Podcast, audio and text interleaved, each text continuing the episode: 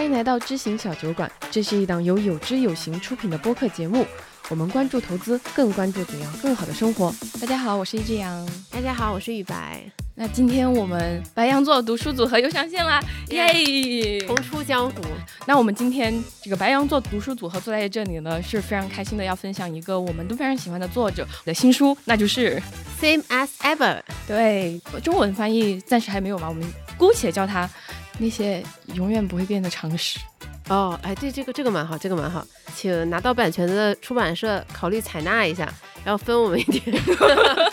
对，然后写说这个知行小酒馆两位主播对此亦有贡献就可以了。那这本书呢是十一月七号才刚刚出版的，现在呢还没有中文版，但是我们小酒馆呢就第一时间为大家抢先解读了。对，就是希望这个美国人看得到的东西，我们也看。不是美国人看得到书，我们第一时间也要听得到。嗯嗯，对。那其实这个书讯呢，我们是应该是提前半年就知道了。当时我就就是设置了一个提醒嘛，出版当天一定要提醒我第一时间去抢购。对，还有一个非常好笑的事情就是，严老师看了两天，他跟我说非常的生气。我说为什么生气？是写的不好吗？他说不是，是因为前段时间我发现他博客里一些文章被删掉了。那个时候我还很奇怪，怎么被删了呢？后来发现他们变成了他这本书里的文章。足以足以可见杨老师的真爱程度。看这本书的过程，其实一开始我的预期是有点低的，因为它竟然叫 Same as Ever: A Guide to What Never Changes，就是一个关于什么是永恒的这样的一个指南。那它肯定是在讲一些这个人类世界上一些永恒不变的一些道理，或者是一些现象。就这个，就是我们，尤其像我们听小酒馆的这些听众们，大家都什么人？平时这类书看的还少嘛，所以我的预期其实是压得很低的。但是在这个阅读过程中，我我还是由衷的发出那个喟叹：摩根·侯塞尔太会写东西了。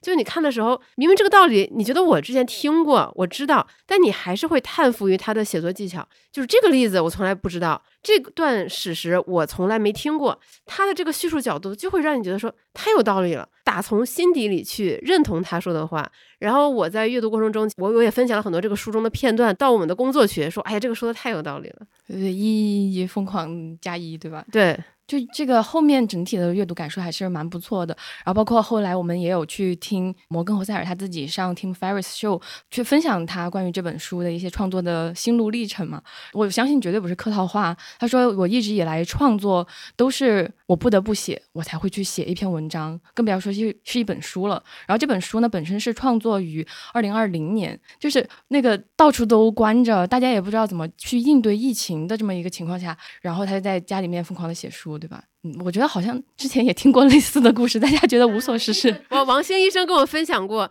就是在上海封城期间，他写下了《医生你在想什么》。然后之前类似的故事，我印象中是听蓝小欢讲过，就是疫情期间不是封控在家嘛，他以前都是到处去调研、去演讲、去教学。疫情期间他在家没事，他就不得不写下了《置身事内》。摩根·侯塞尔他当时就说嘛，就是每天在疫情期间这样风控的时候，大家都不知道往哪里看，下一步该怎么办的时候，写这些东西反而让他自己收获了一些平静。就特别是你身处动荡当中，然后你再去观察，就是在这种情况下都还不变的一些东西，他觉得是很有价值的。我我自己的感受是，我觉得，我觉得这本书和金钱心理学它其实是一脉相承的，讲了一些更广义上的一些现象。看我看完这两本书，我就觉得说，它应该不会有第三本书了。如果有第三本书，我感觉有点掐烂钱。就就我已经想象不到他第三本书还能讲什么主题了。当然，我觉得更有可能一种情况是，他出了第三本书是讲一些我完全没有预料到的东西，然后我仍然会因为他的这个写作功底而讲故事的能力。对对对，我觉得那个这个可能会是大概率会发生的事情。但是目前为止，我就会觉得说。就这就够了，That's enough。可能他就是写这两本书，就是不是帮大家抢先读嘛？那还是要聊一些我们从这本书里面收获到的一些，我们觉得哎非常受启发的一些东西。嗯。就先从最打动我的一段开始讲起吧。我觉得我印象最深的是，它其中有一章，它着重描写了大萧条那十年发生的事情。当然，其实大萧条相关的一些数据现象，也是在这本书里反复出现的，贯穿始终。对，一共出现了二十三次。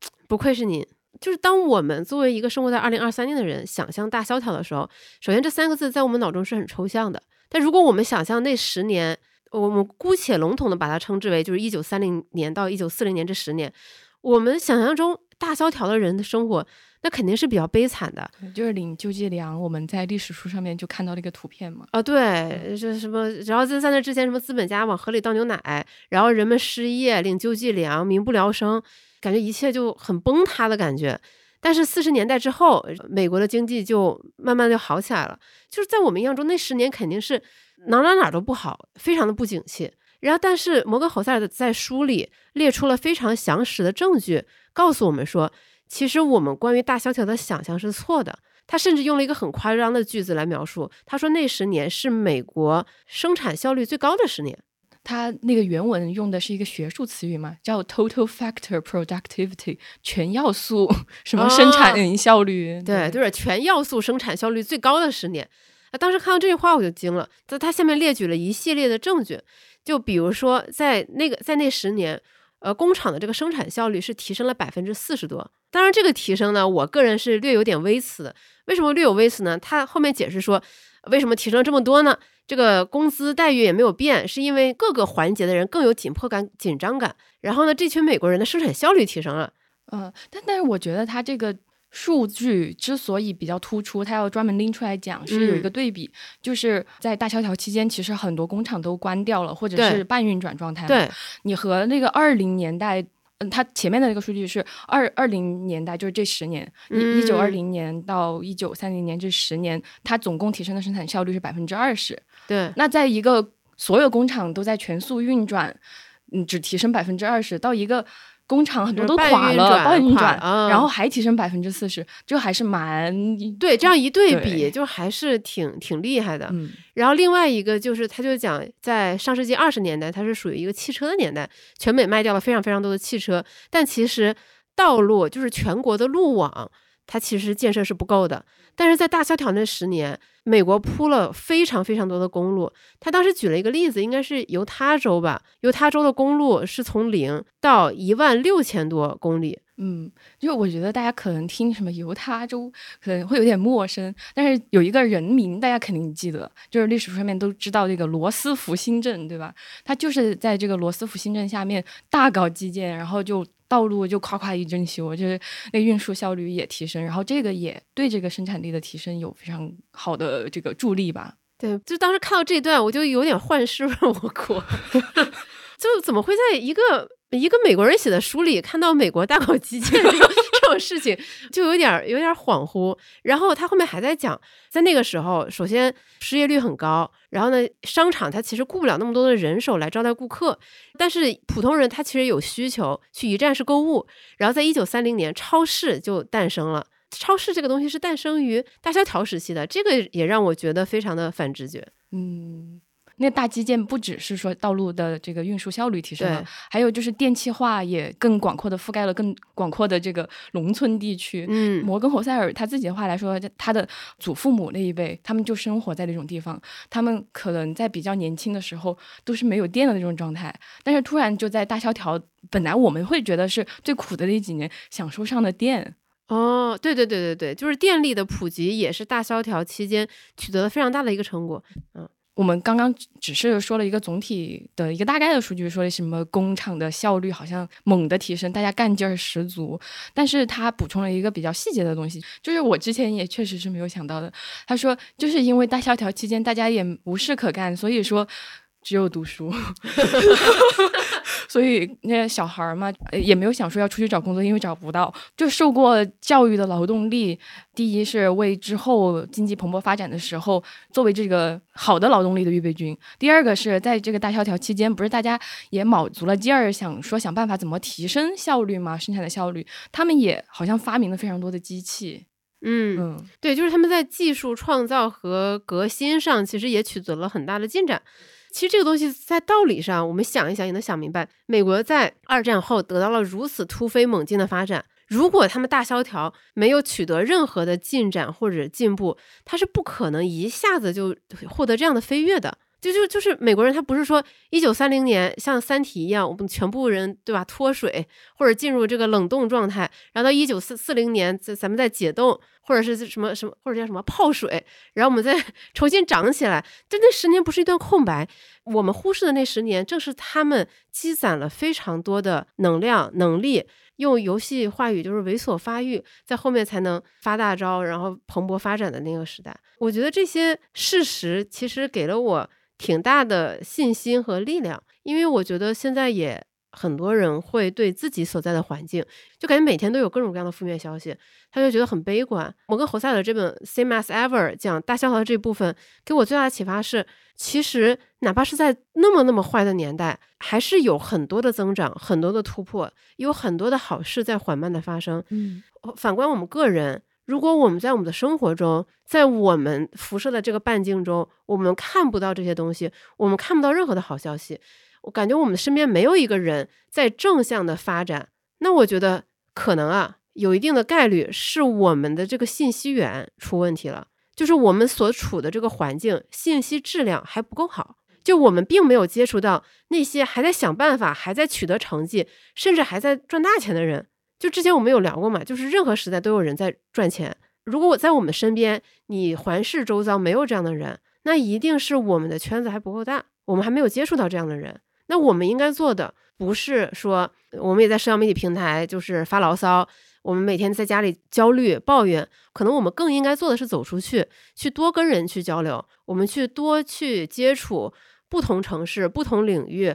关注的问题不一样的这些朋友，看他们在关注什么，他们在焦虑什么，他们现在兴趣点是什么。我觉得很有可能这些跟人的交往，它能带给我们更好的启发。当然，也包括收听一些比较优秀的博客。对，比如说知行小酒馆，对吧？对对，嗯，我觉得摩根·侯塞尔在分享就是大萧条的这些东西，也不能说证明之前我们所知道的关于大萧条的东西是错的，对，而是说他给我们补充了多一个视角，让我们看到它的另一面是什么样子。是的，就是我不是说这个全书一共出现了二十三处关于大萧条的描写嘛，然后其中除了那些细节打动我，还有一个小的一个细节。就是关于这个美国梦的诞生，也是在大萧条时期。就是摩根·侯塞尔在书里面，他首先就已经写的很动情了。他说，当那个作家，就是创造美国梦这个词语的这个作家，在书里面写每一个美国人都能通过自己的劳动换取自己想要的生活吧，就类似的表述的时候，嗯，大家正在挨饿，正在那个救济面包处排队，但是。当时这么如此充满希望的词语，这么充满希望的一篇文章，这么充满希望的一本书出版之后，却受到了大家的立刻的欢迎。就是大家太渴望，就有一个盼头，太渴望生活会好起来了。也是因为有这些盼头，大家才会想着说，我卯着劲儿提供效率，那我这个一定能扛过去的。摩根·霍塞尔在这本书里面讲完大萧条之后，紧随其后的呢，他提到的一个非常重要的美国的一个时经济发展的时期，就是一九五零年代。简单来说，上世纪五十年代，呃，根据我自己的浅薄的认知，应该就是美国二战之后又相对比较和平，然后经济快速发展、比较繁荣的一个年代。就是包括我们之前会看到的一些呃文章嘛，就会讲说那个时候在五十年代的时候，美国梦大概有了一个雏形，就是一个全职工作的父亲，一个在家全职带娃的母亲，然后有一个可爱的小男孩，有个可爱的小女孩，然后再有一个宠物狗。然后住一个大 house，对大 house，这就是美国人追求的美国梦。然后当你拥有了这一切，你就可以打上一个令人艳羡的标签，就是中产阶级。哎，是不是一切听起来有点耳熟？就是感觉是这美国版小康梦。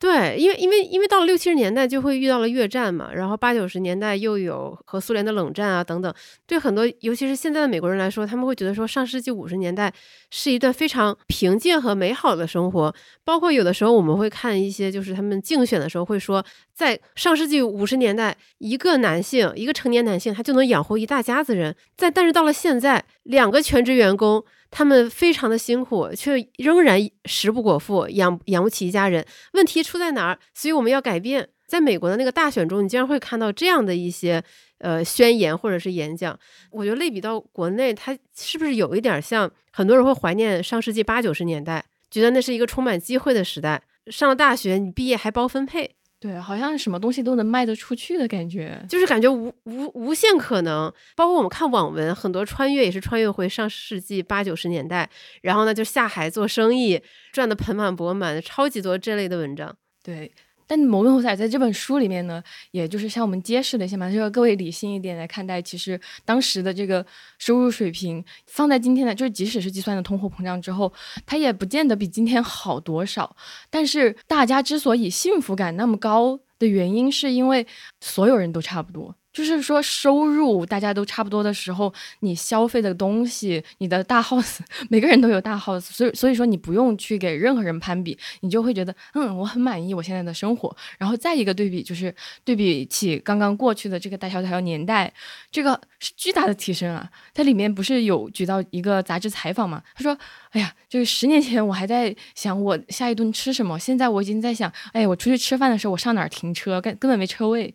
我觉得幸福的确是来自于就是这种对比，它里面就是开篇一句话嘛，就是说其实幸福来源于你的低欲望，no expectation。呃，我觉得这也是这本书教会我的第一个非常深刻的道理。之前我们老是说芒格那句话嘛，幸福的秘诀很简单，就是降低你的期待值。那在张玉帆那期节目，我们有援引他说的一个公式：幸福等于能力减去欲望，就是只要你控制好你的欲望。你想获得幸福，要么你提升你的能力，要么你降低你的欲望。只要你的能力大于欲望，你就能感到幸福。我一直以为我已经把这个道理搞得很明白了，但是看了这本书之后，我才意识到，降低期待值、降低欲望这个事情，它不是一句话，它不是一个道理，它其实是需要你的刻意练习，需要你在生活中非常努力，你才能做到这件事情。因为就像摩根·侯塞尔举的例子，就是人都是比较的动物，没有人能超脱。除非你真的去出家，对吧？法号亏空，呃，除非你真的去修行，然后你看淡了这一切，否则你永远会因为比较而产生幸福感和痛苦感。就每个人都是根据自己身边的人，看自己身边的人来，才能找到自己的坐标嘛。就我我以前以为这个事情非常简单，就是呃，摩根·侯塞尔在书里是。这么说的，他说客观财富是不存在的，一切都是相对的，而且大部分是与你周围的人有关。每个人都是这样做，不管是潜意识还是无意识，所有人都会环顾四周，而且说像我这样的其他人，他们拥有什么，他们在做什么，他们在过着什么样的生活，他们会觉得这是我应该拥有的，也是我应该做的。他当时还引用了一个人说的话，他说：“当今的经济擅长创造三样东西：一、财富；二、炫耀财富的能力。”三以及对其他人财富的极大的嫉妒，因为其实我没有想到，就是这段话会对你有这么大的触动。因为我一直觉得雨白是一个，就是不管你的欲望在哪里，你都会把它达到的人。嗯，哦，我觉得不会耶，因为人的欲望真的是无止境的。就比方说，在我大学刚毕业的那一年，呃，我当时进的是一家党媒嘛，当时我一个月的工资是两千九，就到手是两千九，我是本科生，然后研究生是三千四。但那个时候我非常的快乐，十就是十年前的那个物价，它没有我们现在想象到的那么低。但是那个时候我很快乐，因为我的物欲真的很低，而且更重要的是那个时候微信才刚刚诞生，就是你看不到同龄人在干什么，就是我们还没有完全的进入移动互联网的时代，就是身边的所有的记者都像我一样又穷又快乐，就大家每天就是专注的去跑新闻就好了啊，然后偶尔大家一起吃个宵夜啊，聚个餐啊，然后聊聊最近的业务啊，最近的稿子。非常的简单和快乐，那就是过了这么多年，我的收入肯定也翻了好几番，但是我会发现我仍然还有非常多的物质的不满足，就是我真的很缺少这些东西吗？其实不是，而只是我看到我的同龄人，一些我觉得对吧，还不如你的人，他们拥有了一些东西，我一直以为我是不在乎这些东西的，但是有的时候，就是有的时候潜意识，就是人在脆弱的时候，你会在想说，为什么我没有那些东西？我是不是也应该买一个？特别好的大牌包包，因为像我这个年纪的，就是我又觉得就是，比如比如说跟我差不多学历，呃，和我差不多工作年限的女性，好像人手都有一个，我没有，为什么我没有？我是不是应该买一个奖励自己？但另一方面，我又会觉得说，如果我买了，我就是中了消费主义的。记，哎，但是你刚刚提到一点嘛，就是像降低欲望或者说控制自己的预期这件事情是需要不断的练习的。对，我觉得是这样，就是我们的出场设置是我们会不停的去把自己跟周围的人进行比较。就我我们一直想说，对吧？我觉得我们的我我们的生活是这样的，就是我们给自己设立了一个目标。我让我们达到这个目标，然后我们就会产生新的欲望，然后你就一路的不满足，这就是我们就会一直在无聊和焦虑中这个钟摆中来回摇摆嘛。我们得不到，我们就焦虑，我们就痛苦；我们得到了，我们就会觉得很无聊、很匮乏。就是只有你非常有意识的训练自己，不去和别人相比较，你要反复的叩问自己的内心，到底有哪些是你真正需要的，你才能逃离这个循环，才能真正做到芒格说的降低期待值。否则你就得不停的去提升你的能力，因为你的欲望在不停的增长。但是人的能力提升肯定是有天花板的，因为他你的能力提升，它是需要靠运气的，有运气的成分，这个是你控制不了的。一旦你的能力增长赶不上你欲望的增长，你就会感到无比的痛苦。可能最开始我赚两两千的时候，我觉得很快乐；后来我赚两万的时候，我觉得很痛苦。我这是很多人生活中会发生的事情。就是以前我的理解就是，我只要降低期待值就好了。比如说看到一个东西，就是当我产生了一个欲望的时候，我可能不去理会它，我就可以了。但是我没有去细究我产生这个欲望的原因本质，是我一直在把自己跟周围的人进行对比哦，而且我也一直在跟过去的自己对比，潜意识里会要求自己一定要比过去的自己要强很多，我必须一直在增长。否则我就会痛苦。我的出厂设置是我的欲望一直在往上涨，它是一直在膨胀的，一直在变大的，它就会推动我不停的像一个陀螺一样的去卷。我觉得可能确实，我当时读这一章没有什么感觉，就是我觉得我自认是一个欲望很低的人。为什么我会觉得自己欲望很低呢？就是会觉得我很清楚自己这样这样做不到，就先给自己先否了，所以我就不会去够。然后只在自己的能力范围内去做一些事情，但你不会因为你做不到一些事情或者得不到一些东西而痛苦吗？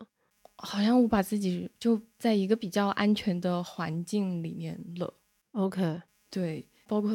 现在的工作，我觉得也是在我的能力范围内能够处理的，然后把它做好，我就会觉得做好的那一部分是对于我来说。OK，我做好了。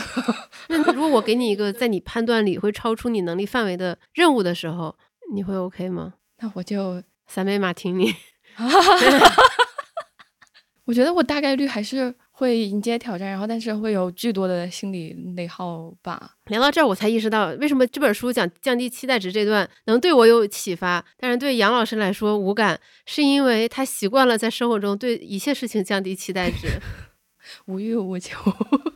你不是无欲无求，我会感觉你会有点不配得感。嗯，可能你也有大很多，嗯，怎么说，也有和我一样困扰的听众吧。对啊，就是不管你能力涨了多少，因为你把欲望缩的贼小，对，所以我一直很快乐。或者或者你一直在鞭笞自己的欲望，就是我不应该要这个东西那个东西，所以获得了一些幸福。嗯，我我不确定啊，我只是妄自揣测。呃我会觉得这个东西有一点微妙。我们好像在书上知道了，包括王哥他说什么，你想获得幸福的话，你就是降低期待值，降低欲望，你就会觉得自己就幸福了。但是像我这个经常感到很开心的人，但可能那个开心它的来源也不太对，所以就是没有什么就是一蹴而就的幸福之道。哎，我我觉得这个事情很多时候你没有办法走极端，就你过于自洽，它也可能会出问题。你老是。你你总是犹豫不决，它也会容易出问题。生活就是问题叠着问题啊！哎呦，好惨！那那倒也没有好惨嘛，因为一切都是体验嘛。嗯，谈到这里，呃，好像就没有按照提纲走。但在这本书里面，我自己最受触动的那一句话，其实是摩根·侯塞尔引用的，好像是哪个美国总统说的一句话。他说：“呃，让人生变得有意义的是我们给自己设定的目标。嗯，而那个目标就像是……”一场战争，一场挣扎，你有可能最终也不会赢，但是是他赋予了这个人生意义嘛？就是你定的这些目标啊、期望这些东西。嗯，我想一下怎么描述我当时读到这个的感觉。他原文他说的，即使是你没办法战胜他的，我就觉得好有那种失败者的悲壮感。就是我想起我之前的一个朋友跟我说的一句话，他说，在那么多的小说、电影里面，我最欣赏的就是失败者的故事，因为他们就是知道这个事情不能成，然后他们还要去尝试，不管是是追女孩啊、创业啊，还是说要去写作，然后最后就是默默无名，但他就是觉得很欣赏他们给自己设定的一个目标，然后去冲击的这种生命力。嗯，就一方面，你看我是一个给自己预期永远很低的人，但另一方面，我觉得我也能知道，就是那种有生命力的那种有目标感的人生，对吧？它其实还是很刺激的，就是人就是不断的在这中间摇摆的。对，哦，其实其实其实看到这句话，我我说实话，我确实就像你看到听我说的那些没有触动一样，我也没啥触动，因为我觉得那个是、那个不就是你的生活吗？不是，就 就是本来如此，就本就如此，因为人生它就是没有意义的，它全都是靠我们自己去赋予它意义。那从小对吧？你小幼儿园的时候要上小学，上小小学的时候让你上初中，初中的时候跟你说上了高中就好了，高中的时候说上了大学就好了，大学说你工作了就好了，工作说你结婚了就好了，结婚的时候说你生了孩子就好了，生完孩子对吧？孩子上小学就好了。就是你如果不去给自己自己自定义，你就会一直被别人赋予意义。如果你不做一个觉醒的 AI，觉醒的机器人，那你就会一直沿着这个城市往下走。有有本书叫《机器人叛乱》。大概是这个意思，让我想起了。不过他那个更多是讲生物学的，所以我看到这句话，我我的我的反应就是认同，本就如此。人生美妙之处就在于，我们可能都是只有几十年的时间，但是我们可以给自己自定义目标。我可以去研究古生物，我就研究一辈子；我也可以就是研究瓷器，我就研究一辈子；我也可以说，我就是要飞黄腾达，我要好好赚钱，努力赚钱，哪里有风口就有我，那也是很有意思的一辈子。就是没有哪种选择是错误的，就是它全然在于你给自己设定的这个目标。然后几十年后，当你垂垂老矣，你回看你这一生的体验，一点都不后悔。我觉得那个才是可能是很美满的一种追求。我觉得刚刚包括我们的对对谈，然后还有摩根·侯塞尔书里面说的这些东西，就是对人生特别有启发的部分吧。好可怕，对上这个价值。就不像他在写就是金钱心理学的时候，他就只是说那对我们的投资有什么样的启示？我觉得他就是真的是用这些很小的故事来给了我们一个他目前这个阶段觉得说他对人生的一个思考吧。哦，这我觉得这个要涉及到摩根·侯塞尔的写作技巧，因为其实给人讲这些人生道理是一件非常讨人厌的事情。嗯呃，我们两个同意，对我们两个在录这期节目一直在小心翼翼避免说教，显得非常的有说教味，就是那个是我们非常不愿意发生的事情。我们只是在这里稍微分享一些我们看完这些书之后的一些想法。我记得你不是说这这句话是一个总统讲的吗？他前面还举了一个例子，他觉得这个世界上最悲惨的人是那些在什么法国南部，呃，这个生活在那个沙滩边上、沙滩边上的人，天天 party，对，天天 party，说那些人的生活太悲惨了。呃，当然了，这个观点我无法苟同。呃，但我想说的是，就是如果一个人他真的能够安安心心在海边、阳光沙滩、仙人掌能够度过一生，其实这也是非常了不起的一生，因为他真的会会享受这个休闲的时光，对，心无旁骛，对，因为。我们绝大多数凡人，我们是做不到的。就是处江湖之远则忧其君，就是哎，就那那句话上一句是什么来着？不是居庙堂之上则忧其民，处江湖之远则忧其君。可可能个别字我背错了，但大意是这样的。我们躺平躺久了就会想奋斗，我们奋斗奋久了就想躺平，就是永远都在做仰卧起坐。能够好好休息，它其实是一个非常罕见的技能。真的让你无所事事待一周、待一个月，你是会慌的。就像我们和沈传波录的那期一样，他就说，人最可怕的就是在你还没有那么财务自由的时候，拥有了人身自由，你就老是想自己去搞点什么事情。所以我觉得很重要的一点，可能是啊，尽快尽早把设定人生目标的这个权利掌握在自己的手里，不要被别人设定着目标，被别人牵着走，早日把这个主动权、这个控制权掌握在自己手里，尝试自己去设定目标，然后去努力实现它。不管成功与否，其实对你来说，你都会有一种对人生、对自己人生的掌控感，那种感觉是特别好的。那那我觉得摩根·侯塞尔除了在这个生活方面，通过这些小故事给了我们一些就是启发吧，他还有一个我觉得特别妙的，对于就是职业发展或者职业选择上面。特别厉害的一个说法，但这个说法可能可能你早就已经听过了，就包括我本人，我可能在小学的时候，我妈就已经告诉我这句话，就是我妈就我真的从小就跟我说，她说一切的工作都是销售。因此，你需要更多的跟人打交道，所以我导致我一直以来都特别讨厌这句话，因为我对他的理解就是，因为我妈是一个非常非常好的销售，我觉得她就是如果是在一个什么公司，她一定是那种销冠的那种级别。但我自己本身不是那种人，也比较偏内向一点，所以我小时候对这句话的理解就是，就是就是我一定要变成一个伶牙俐齿的人。如果世界上真的一切的工作都是销售的话，那我可能就不是很适合工作。我以为你要 说我不是很适合这个世界，我要换一个世界玩一下。对，但但我觉得杨老师的这个心路历程非常的真实。就我我以前有这种，我个人觉得算是好学生心态，就觉得说我只要做好自己就可以，我只要做好事情就好，很讨厌那种就是夸夸其谈的人，就是就是只有嘴皮子啊，没有真功夫的人，就超讨厌那种人。就是我觉得这是，尤其是一些自以为自己有实力的人，特别容易陷入的一个陷阱。因为我觉得，就是首先他那个话是这样的，就是一切工作都是销售，或者是帮助销售。这意味着什么？其实我觉得是两重含义。你做得好，这是一个基本，但你也要把你的这个东西卖出去，你要让对方了解到你的价值，这需要沟通。沟通技能是每个人应该掌握的必备的技能。如果你不能让对方再通过沟通的，不管是几分钟啊，还是一顿咖啡，还是一顿饭的时间，了解到你能给他提供的价值，那你们的这个合作很有可能就达不成。当然，你可能在这个比如说面试或者是沟通之后，你可以骂他有眼无珠，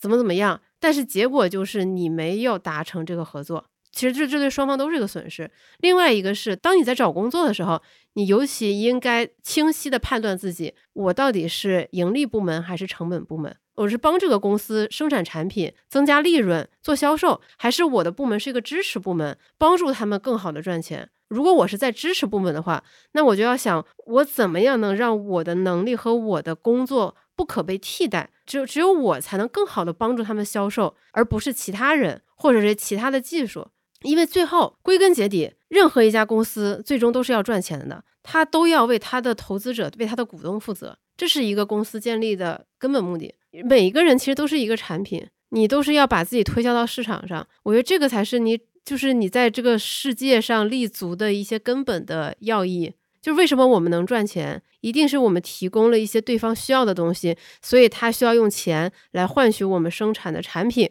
或者是我们的服务。包括很多人会抱怨说，我投了那么多简历，为什么我没有拿到 offer？这投简历它不构成对方一定要雇佣你的这个条件。它不是一个必要充分条件，而是你的能力确实对他有帮助，你满足他的需求，他才会付给你钱，这才是一个比较基本的逻辑。就是如果没有意识到这点的话，我觉得。会蛮容易走弯路的，嗯，我觉得理解了一切都是销售这个前提之后，那就非常好理解另一个东西，就是一切销售的背后都是故事，因此讲故事的能力非常的重要。我觉得任何工作超过五年的人，应该都会很认同摩根侯塞尔在这本书里讲的，就是讲故事的能力特别重要。说白了，很多很多的事情，你做的任你做的大部分的工作的本质，其实都是在说服别人。包括我们节目也是这样，我们是在说服你接受一些信息或者接受一些道理。这些道理很可能是你之前都听过的，但是我们用一种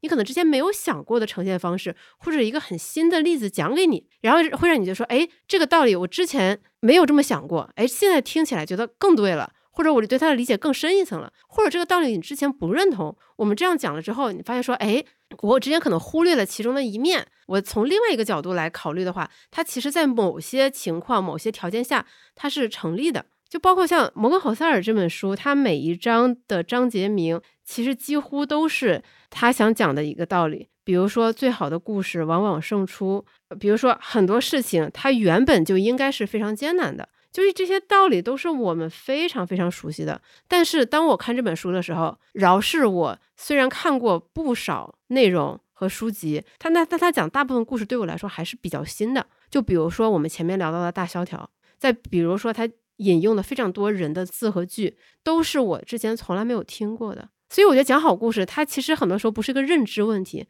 它还是一个数据的问题。你要到处去网罗一些好故事，它才能更好的佐证你的道理。这里可以应用到在职场中，你如何说服你的同事，如何说服你的老板，也可以应用到亲密关系中，你如何说服你的父母，呃，说服你的爱人，说服你的子女。就像之前杨天南老师不是经常会在节目里传授我们一些媒体技巧，就是跟父母沟通一定要学邹忌讽齐王纳谏，就是要举这个同小区的 这个同某个老头儿或老太太的故事。对，你就你不能跟父母说。你不应该如何如何，你应该如何？你要说那个老头发生了什么什么事儿？哎，你说他怎么这么蠢？然后你爸你妈说，我这么聪明，对吧？我肯定不会像他那样那样那样。这这这其实就是好故事永远胜出的道理。这可能也是天南老师在我们小酒馆很受欢迎的一个非常主要的原因。我觉得玉白，你刚刚讲的就是天南老师经常教我们的一些媒体技巧的一些例子。在在省厅上海买房的那一期节目的时候，我就在想说，这又是一个我们知道的道理，但是做不好的事情。这个问题归根结底要怎么解决呢？既然我们知道讲故事是达成我们目的的这么有效的手段，但为什么在面对父母的时候，我就还是忍不住按照自己的一条逻辑开始讲道理、摆事实？就到底该怎么规避这个事情？可能这个就像你刚刚在最前面说的，管理自己的那个预期一样，这个是需要练习的东西。就是你要不断的去练习，不管是讲故事的技巧也好，还是说站在那个人的角度去想他想听什么东西的这个角度去练习自己讲故事的技巧，我就觉得这个确实是急不得的。但归根结底，我觉得。是一个故事，它之所以精彩和动人，它必定是因为它有非常有目标感，都是自己。的一手经历、亲身经历，然后或者是真的去思考过的事情，他才会有动人之处嘛。你看，你嘉宾来我们节目里面分享的一些东西，他足够的打动人。比如说 沈帅波，他看见那个水果烂，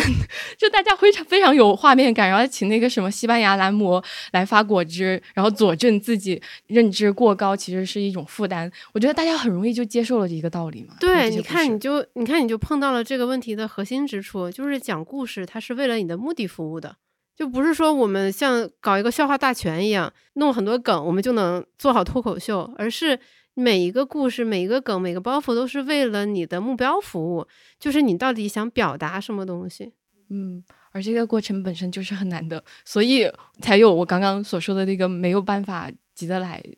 的。嗯，就是包括在这本书里面，摩根和塞尔也举例子嘛，呃，应该在稍微年纪大一点的中国网民心中有一个神剧。叫那个《宋飞正传》嘛，就是那个编剧后来好像也是做了一个自己的节目还是怎么样，然后他就跟他朋友埋怨，他说编剧团队不行啊，他们这个笑话就写的就就糟糕吧，大概就是这个意思。然后朋友就说，嗯，如果他每个笑话都写的很好，那不是很奇怪吗？那你以为每个人都你啊？对啊，就是你之所以独特，大家喜欢你，不是因为就是你是一个笑话制制造机，而是。因为你创造了一些独属于你，你才能创造出来的东西嘛，而这个是你一遍一遍的磨出来的。他自己也在后面半段的某个地方说嘛，他说我的每一个选角，我的每一个词儿要怎么用，他都是经过精心的，我觉得算是有他的审美在影响吧。他过往的所有的经历叠加在一起，就影响他创作出一个好的作品。对，其实这这段看的时候，我也很有感触。我觉得这段特别适合发给你的领导们，就让他明白为什么领导总觉得底下的人能力不够，不如他。答案很简单，就是如果他们能力特别强的话，他就早就取代你的位置了，就不会有你，你就不会在今天在这个地方了。他们之所以拿着比你低的工资，在比你差的位置，就是因为他们能力还不如你，或者起码你在某一方面比他们强很多。不只是说这些。我们所谓的这些俗世的职场智慧，其实宋飞的那一整段例子看了以后，也让我稍微松了一口气。宋飞问的这个问题，不是说他很傲慢，他看不到编剧团队的努力和他们的才能，他是从根本上揭示了一个创意产业永远会面对的一个问题，就是你永远没有办法规模化这个事情和标准化这个事情，因为它是依赖于人的创意的。我之前一直有一个妄念，就是想给知行小酒馆打造一个完美的流程。就比如说，我们现在就已经录好二零二四年一月份的所有的节目，这样呢，我们就可以更好的安排我们每一个成员休假的时间，对吧？我们可以对吧？冬天对吧？请一个一周的年假，我们去陪伴家人，我们可以出去旅游，我们每个人都可以有足够的休息时间，而不是经常在周末的时候还要火急火燎的重录节目。或者是在搞剪辑相关的事情，但是我看了这个书之后，我就感到松了一口气，因为他宋飞就因为那句话嘛，他他也跟你有同款的苦恼，他也想标准化这个事情，对，让他更有效率。对，就是他后面就顿悟了一件事情，就是他原话是 "It's supposed to be hard"，就这个事情本来就应该很难，他本来就不可能那么轻松的给他标准化、流程化，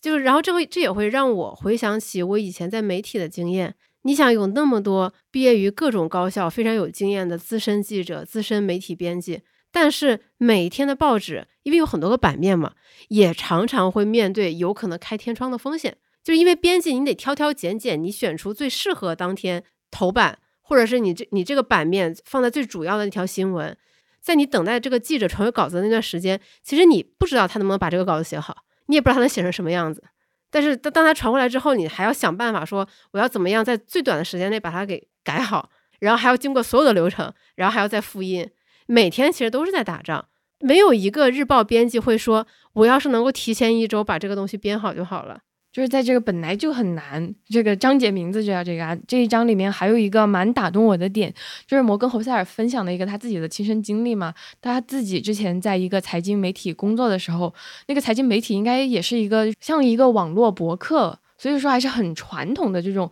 网站的类型嘛。然后他们也会想要转型，就是当时有 Twitter 了嘛，他公司就请了 Twitter 专家来跟他们分享一些技巧，比如说你几点发这个 Twitter 更容易红。换算到我们微博的话，就是微微博或者是公众号的话，有个规律，就是说大家在晚上八点钟可能打开率会比较高一点。曾经是江湖上有这样的传说啊，然后或者是给他传授 Twitter，它不是有那种一条帖子好多好多篇的那种嘛？嗯，你要发那种类型的 Twitter，你才更容易红。哦，嗯，对他后来。他学完这些技巧之后，他觉得哎不太对劲啊，这个难道就是你想让人家看你的东西，不应该写点人家想看的东西？这不是就最简单的技巧了吗？就你教我的这些东西真的有用吗？就也没办法证伪。对他就在书里说，其实这个所谓的推特专家教了他们那么多技巧，他却没有说一个最重要的事情。他说，其实最重要的事情是你写一些大家愿意看的东西。我觉得，我觉得这个现象它其实存在于我们生活中的方方面面。比如说，比如说现在有一些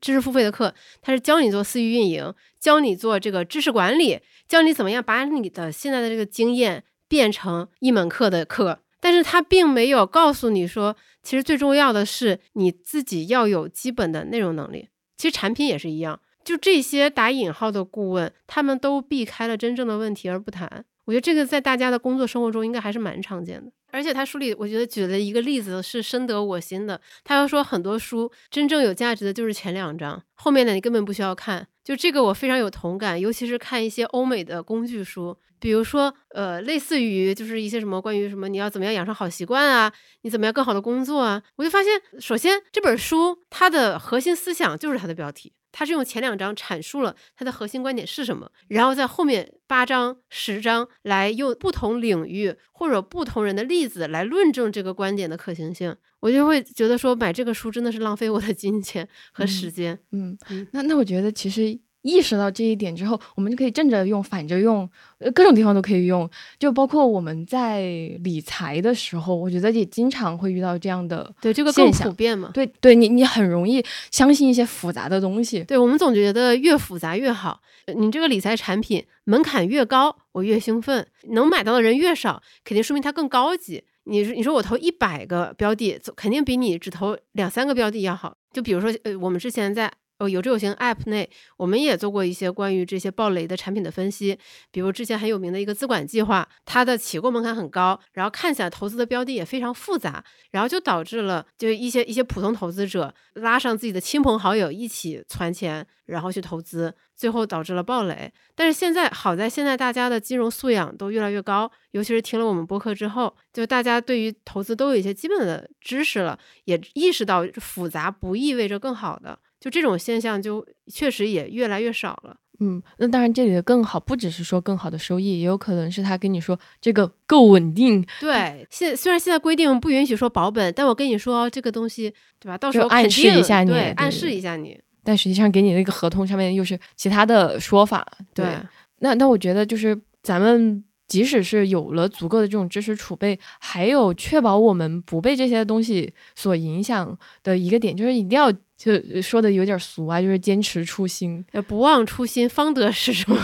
就是我们的目标就和摩摩根侯塞尔是一样的嘛。他在书里面说，我作为一个投资者来说，我的一切的目的就是要建立一个坚不可摧的财务状况。对，其实这个也能用来形容我们一直在提倡的四笔钱的概念嘛。我们拥有各种应对不同用钱场景的钱，这样你的财务状况不就坚不可摧了吗？对，就是我们在投资里经常会讲长期主义嘛。只有你拥有一个坚不可摧的财务系统的时候，你的那些投资策略才可以真正的长期，才可以复利。对，不然的话你是享受不了时间的复利的。你中途可能就会因为各种意外需要把钱取出来。就这也是，比如说我们在线下活动跟。用户交流的时候，他们会说：“我有一笔闲钱，想怎么怎么投。”就是因为是闲聊嘛，我就说，可能比起投什么之前，你是不是更应该考虑一下，你接下来几年有没有什么重大的一些人生决策？比如你要不要结婚，要不要生小孩，要不要买房，要不要买车，把这些都考虑一遍。尤其尤其把家里的长辈以及各个关键的这些亲戚考虑到之后，你再考虑说我要不要做一些权益类投资会重要一些。对，而且我觉得“坚不可摧”这四个字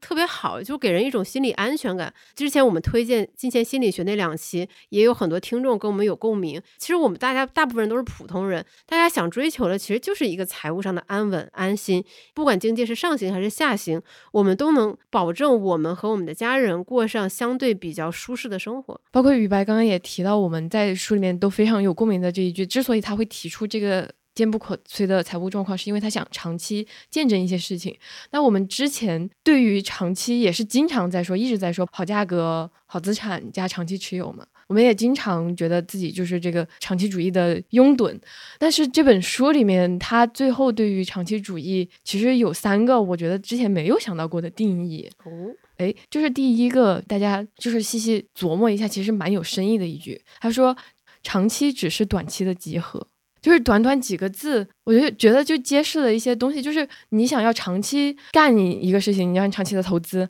那你短期的这种心理上的折磨，或者是说这个暴涨的时候你的那种开心，都是你需要去应对的。那我们在说要建立一个坚不可摧的财务状况的时候，其实你是在应对这些短期你要经历的所有的事情。对我觉得这点是继那个降低期待值之后，对我特别有启发的一个道理，就是。我们经常说我们要坚持长期投资，其实我们的潜台词是我们知道股票是长期来看收益率最高的资产，所以长期来看我们一定是赚钱的。我们会说这句话，肯定是因为我们在忍受短期的亏损或者短期的波动。我们认为，只要我们说我们坚持长期，这个短期的痛苦我们就可以忽视掉了。但其实，就像摩根·侯塞尔在书里说的那样，长期是由无数的短期聚合而成的。也就是说，其实你不是说我现在就往后一退，对吧？这个二郎腿一搭，我就等着五年、十年坐收长期利润就好了，而是我需要忍受无数个这样短期痛苦的瞬间和时间段，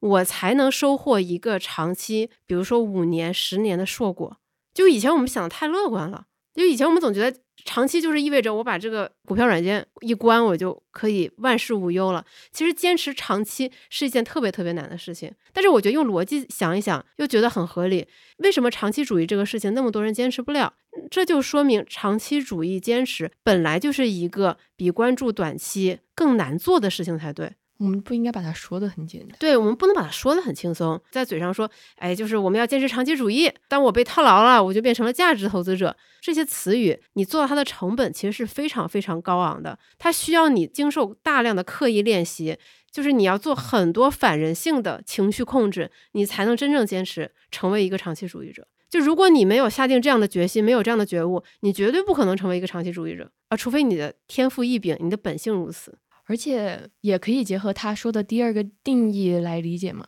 就是你一般在投资，我们在做投资的时候，相信你都不是管的你一个人的钱，或者是说你这笔钱你未来要用到的地方不是你一个人的，有可能是你小朋友的，有可能是你未来的妻子的生活。对，那如果你要去照顾到他们的需求，这个钱得花到他们上面的话，你这个长期主义，你一个人做，你一个人坚持是完全不现实的。就是他们也要必须被你考虑进去，或者是说支持你的这个做法，你才可能更有效的坚持下去。我觉得他原话说的更好一些，我可以给大家念一下。他说：“从长远来看，光光是你自己有这个长期主义的信念还不够，你的伴侣、同事、配偶和朋友都必须也要加入你的这段旅程。”对。就是你不能说我是我们家做投资的那个人，我自己坚持长期策略就好了。因为真正影响大部分人投资决策的，往往是投资之外的东西，你的亲密关系，你的一些其他的支出需求，你必须说服你的另一半、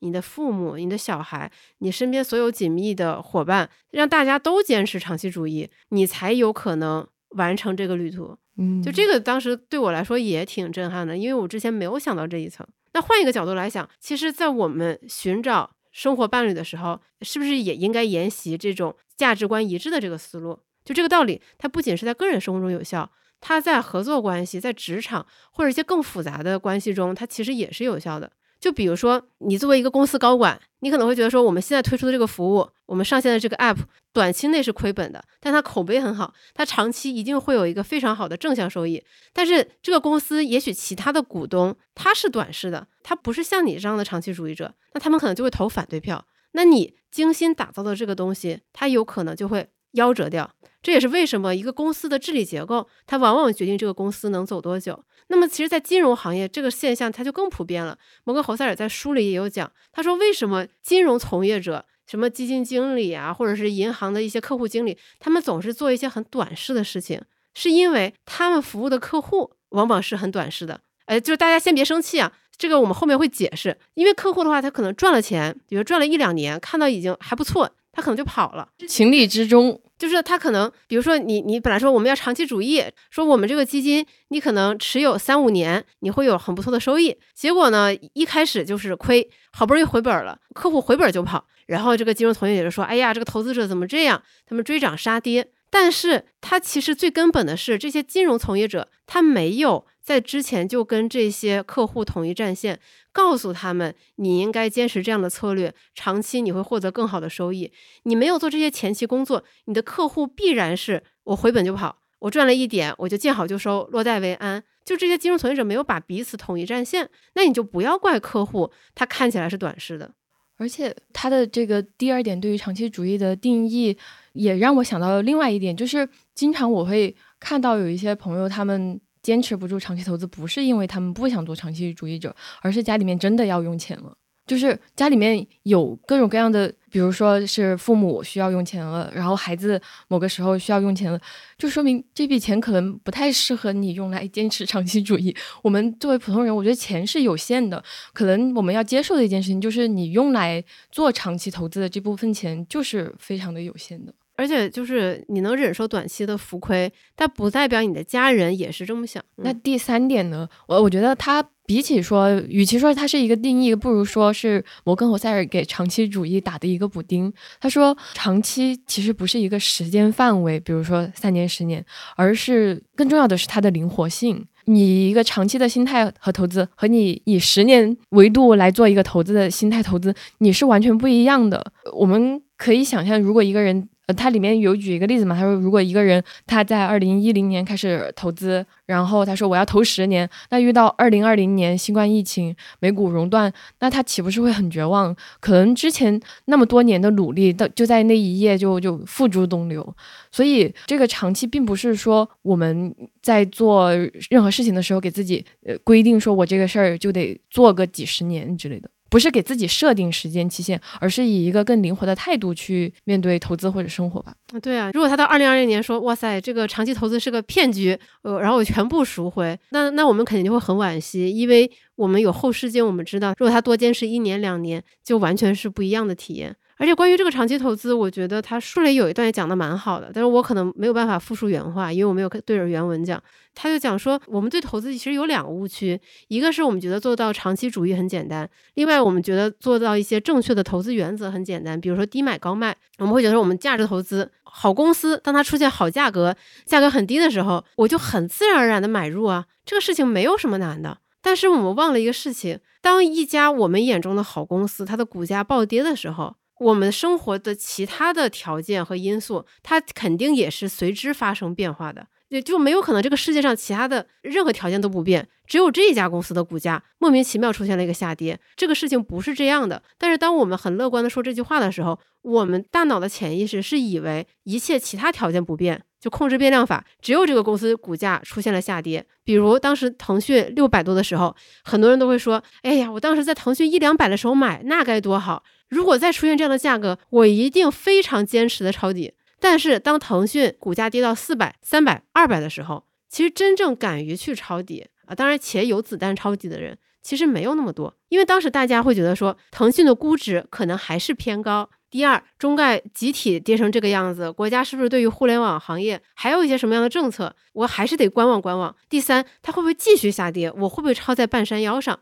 就大家有种种种种的顾虑，以及再叠加大家对于自己工作的不确定性，就是有一些行业它可能发展没有以前那么景气，或者是他自己和身边的人遇到了一些，比如说欠薪，比如说裁员这一些种种的境况，让他不敢于再继续做这样的投资。很多时候就是我们会理想化的认为，就是低买高卖这个事情其实是很简单的。当它真的下跌的时候，我就抄底就完事儿了。但其实不是这个样子。当它下跌的时候，一定意味着周边环境出现了变化，所以我们很容易乐观的高估自己的能力。摩根侯塞尔讲投资这几章会让我意识到，长坚持长期主义和降低期待值，它需同样是需要你坚持刻意训练，然后做很多反人性的行为约束，你才能达到的一个结果。不然你是做不到的。就是我觉得，就是看完这本书以后大彻大悟，立地成佛不可能。但是我觉得会对我的心态和接下来的很多行为会有一些纠正和启发。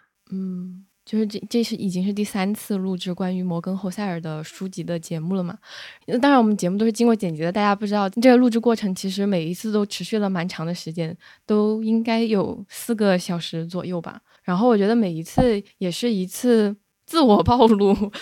就是比如说，第一次就暴露自己，就是这个对于存钱或者是说理财非常非常不成熟的一些理解。然后第二次，我觉得是暴露的是一些工作上的一些困惑和迷茫吧。那这一次，我觉得其实又有一些自我暴露的成分在里面，包括雨白说，就是降低预期是需要不断的练习的那一段里面，我觉得我自己也是第一次想到，就是原来我这么容易快乐，是因为我对自己预期很低这件事情。我觉得这三次就是这种自我暴露，会让我觉得摩根·侯塞尔他这个人有点魔力，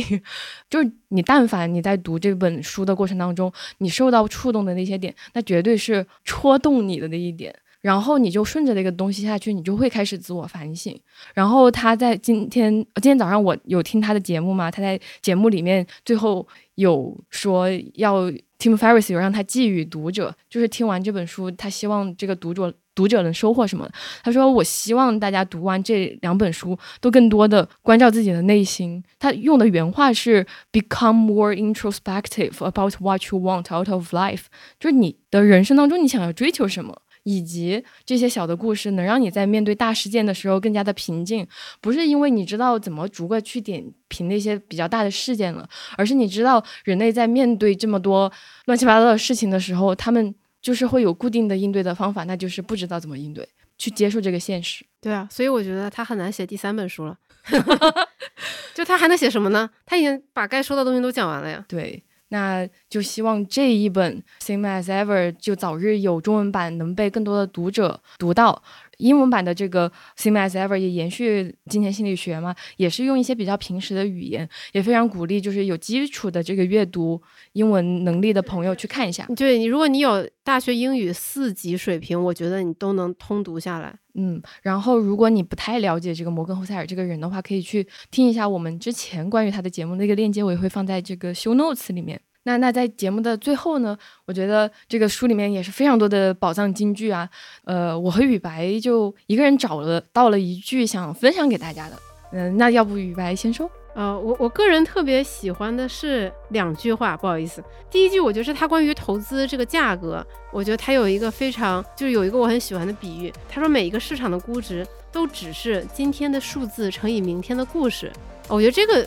表达我觉得非常的精妙。呃，另外一句我很喜欢的是他他引用了塔勒布的一句话，呃，我觉得这句话很妙，我也不做过多的解读。他说塔勒布是这么说的：他在联邦层面呢是一个自由主义者，在州层面呢是一个共和党人，在地方层面呢他是一个民主党人，在家庭层面他是一个社会主义者。摩根·侯塞尔自己加了一句话注释，他说：“当一个团队的规模从四个人到一百人，从十万人到十亿人的时候，人们处理这些风险和责任的方式是完全不一样的。我觉得塔勒布的处理方式有他非常有意思的地方，嗯，留给大家来欣赏。那我在这本书里面最喜欢的一段呢，来自于他的有一个章节叫 “Too much, too soon, too fast”。那一章的最后一段呢，呃，他说，生活中大多数美好的事物，从爱情到事业再到投资，是从两个方面获得它的价值的：耐心和稀缺性。耐心让这些美好的事情得以成长，而稀缺性则让我们欣赏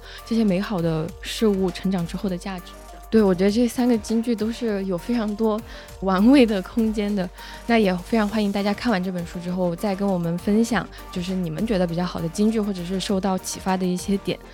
本期节目就到这里了。白羊座读书组合以后会持续为你挖掘好书，知心小酒馆也会持续制作跟投资和生活相关的好内容。那如果你喜欢这期节目，请一定要确保你的朋友也能听到。对，欢迎大家多多分享，也多多留言。呃，如果你希望多了解一些投资知识，欢迎你来有志有行的 App 免费阅读投资第一课，跟超过十万人一起学习如何从门外汉变成八十分投资者。如果你在个人财务生活中遇到了困惑或者有新的思考，欢迎给我们写信聊聊。我们的邮箱地址是 allinthebeer@gmail.com，具体的拼写你可以在文稿区找到。那如果你有长期投资的需求，我们小酒馆全员持有的长钱账户也许是个很不错的选择。欢迎你点击文稿区的链接进一步了解。如果你在使用苹果播客收听，而且现在有空的话，可以占用你一分钟时间吗？你的订阅和五星好评将会成为我们前进的动力。最后，本期节目的制作离不开有知有行伙伴的大力支持，也十分感谢听到这里的每一位听众。我是一只羊，我是雨白。每周五晚八点，在知行小酒馆和你一起关注投资，也关注怎样更好的生活。我们下周见。